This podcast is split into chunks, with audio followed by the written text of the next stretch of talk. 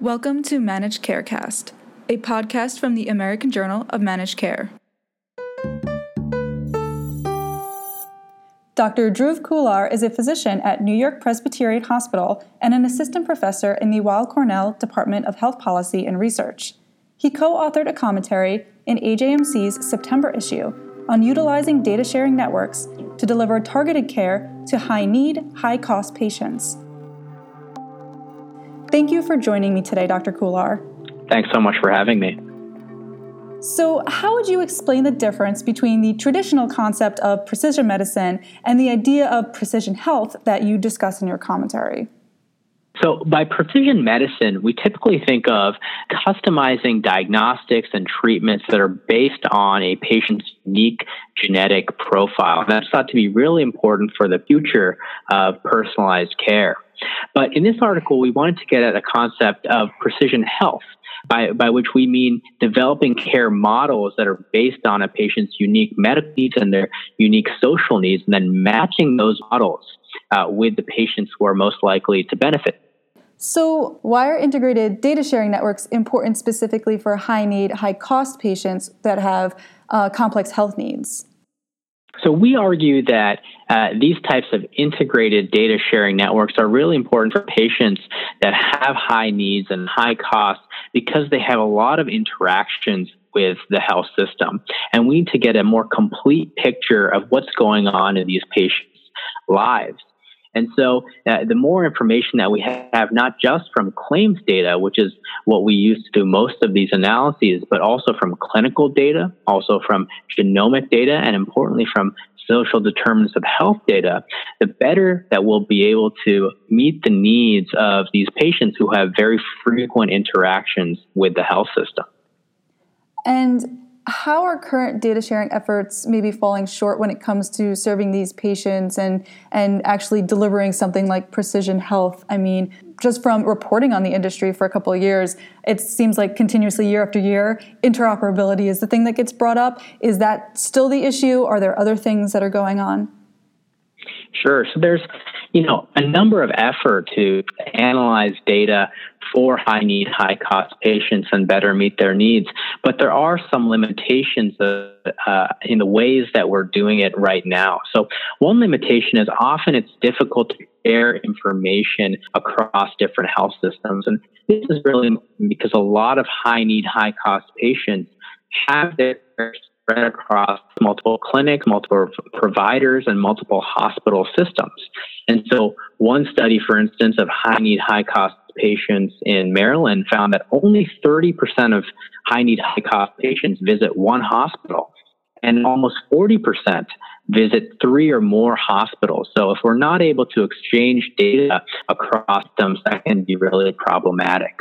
Uh, another limitation of the way that we're doing things right now is that we're focusing mostly on just Medicare data, and that's in part access, and that's what most analyses use. But we have to recognize that patients on Medicaid or patients that are commercially insured, they may have very different drivers of what's causing high healthcare utilization. And finally, I would say uh, most of our analyses rely too heavily on claims data. So, claims data is, of course, important. It gives us important information about how and when a patient is interacting with the health system, but it doesn't give us a complete picture. And so, uh, in order to get that complete picture, we need to try to get clinical factors like functional status. We may need to get genomic information on patients. And of course, uh, as we increasingly recognize that social risk and social determinants of health data can be very important to get that complete picture of a patient. So, in the commentary, you use the example of a patient with readmissions for heart failure, exacerbations. Can you take us through the different types of data sources that would yield those different types of information that you just mentioned that physicians can then take better care of such a patient? Sure. So when we're talking about a patient with heart failure, as I mentioned, most of the data that we use for research and analysis is based on claims data, and that does give us some information. So, from claims data, we might understand how a patient with heart failure, uh, how often they're admitted to the hospital, how often they're discharged.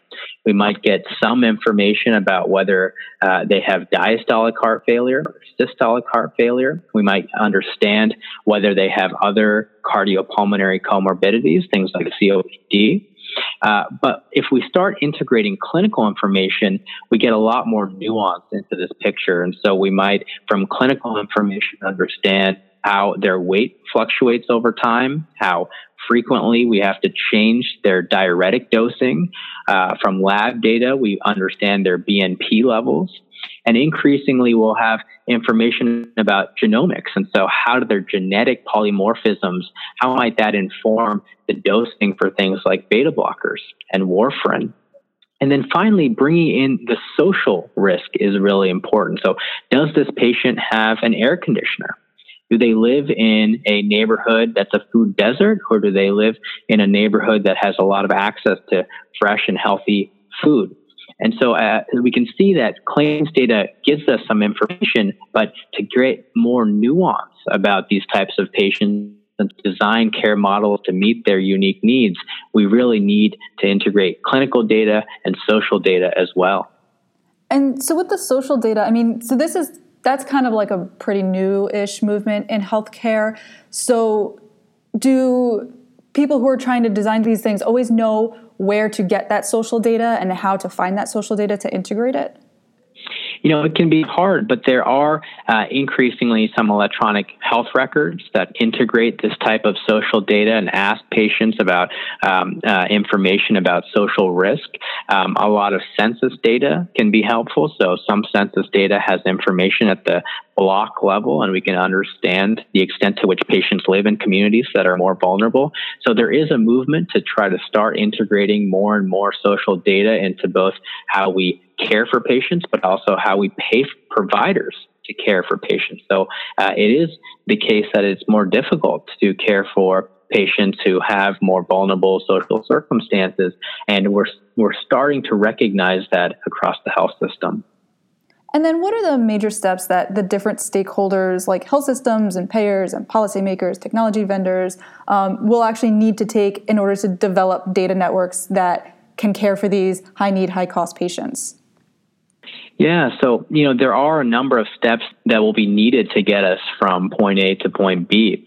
And so for starters, there will likely need to be greater public investment in these types of data sharing infrastructures. And so PCORI, for example, has given out some grants to help set up uh, research networks that share data across systems. And I think the Department of Health and Human Services could allocate more funding to promote this type of thing as well as more interoperability of electronic health records. I think, secondly, we need to recognize that um, data sharing can be difficult for health systems. They may have financial concerns, competitive concerns when they're sharing their data.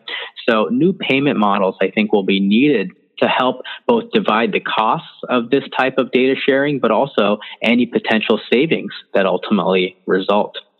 And finally, I would say that we need to continue to develop a multidisciplinary workforce that includes health services researchers, uh, systems engineers, computer scientists that come together uh, that are able to help us compile, organize, and clean this data so that we can use it uh, in a clinically relevant way.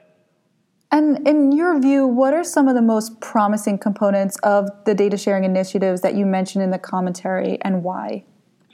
Yeah, I think the heart of the issue really is uh, that we need to get more nuanced pictures and more complete pictures of the patients that we are caring for. And so these types of data sharing networks, they can help us get that complete picture of patients. We can better uh, identify who patients are. We can better risk stratify them. We can design care models that are tailored to the unique needs of patients with high need uh, and high cost. And so I think um, as we move towards a world in which we can uh, we have a lot more data, we need to find out also how to integrate that data and how to use it effectively. And so those were all the questions I had. Was there anything else that you wanted to add? Those are probably the main points. I think uh, the other thing that I would stress is that um, what we're recognizing about high need, high cost patients is that uh, they're not a homogenous group. And so it's not the case that um, a high need, high cost patient in the past, I think we just thought about them as people who had a lot of healthcare utilization, but they're also, they're actually a number of different subgroups. You know, some patients uh, may have mental health needs, others have many chronic conditions, others have uh, very high uh, drug costs. And so the more that we can do to stratify them, to uh, put them into different subgroups, the better we'll be able to uh, do over time, tailoring our care to their unique needs. And so that's kind of, I think, the important take home lesson of some of this work. Great. Well, thank you very much for your time today. Thanks so much. Dr. Khullar's commentary is now available online at ajmc.com. For more information about the intersection of social issues and healthcare delivery, check out the rest of the September issue, which includes a study on the association between food insecurity and healthcare utilization, and another study to determine the associations between health literacy of older African Americans and preventive screening behaviors, disease control, and medication adherence. Visit ajmc.com or see the show notes.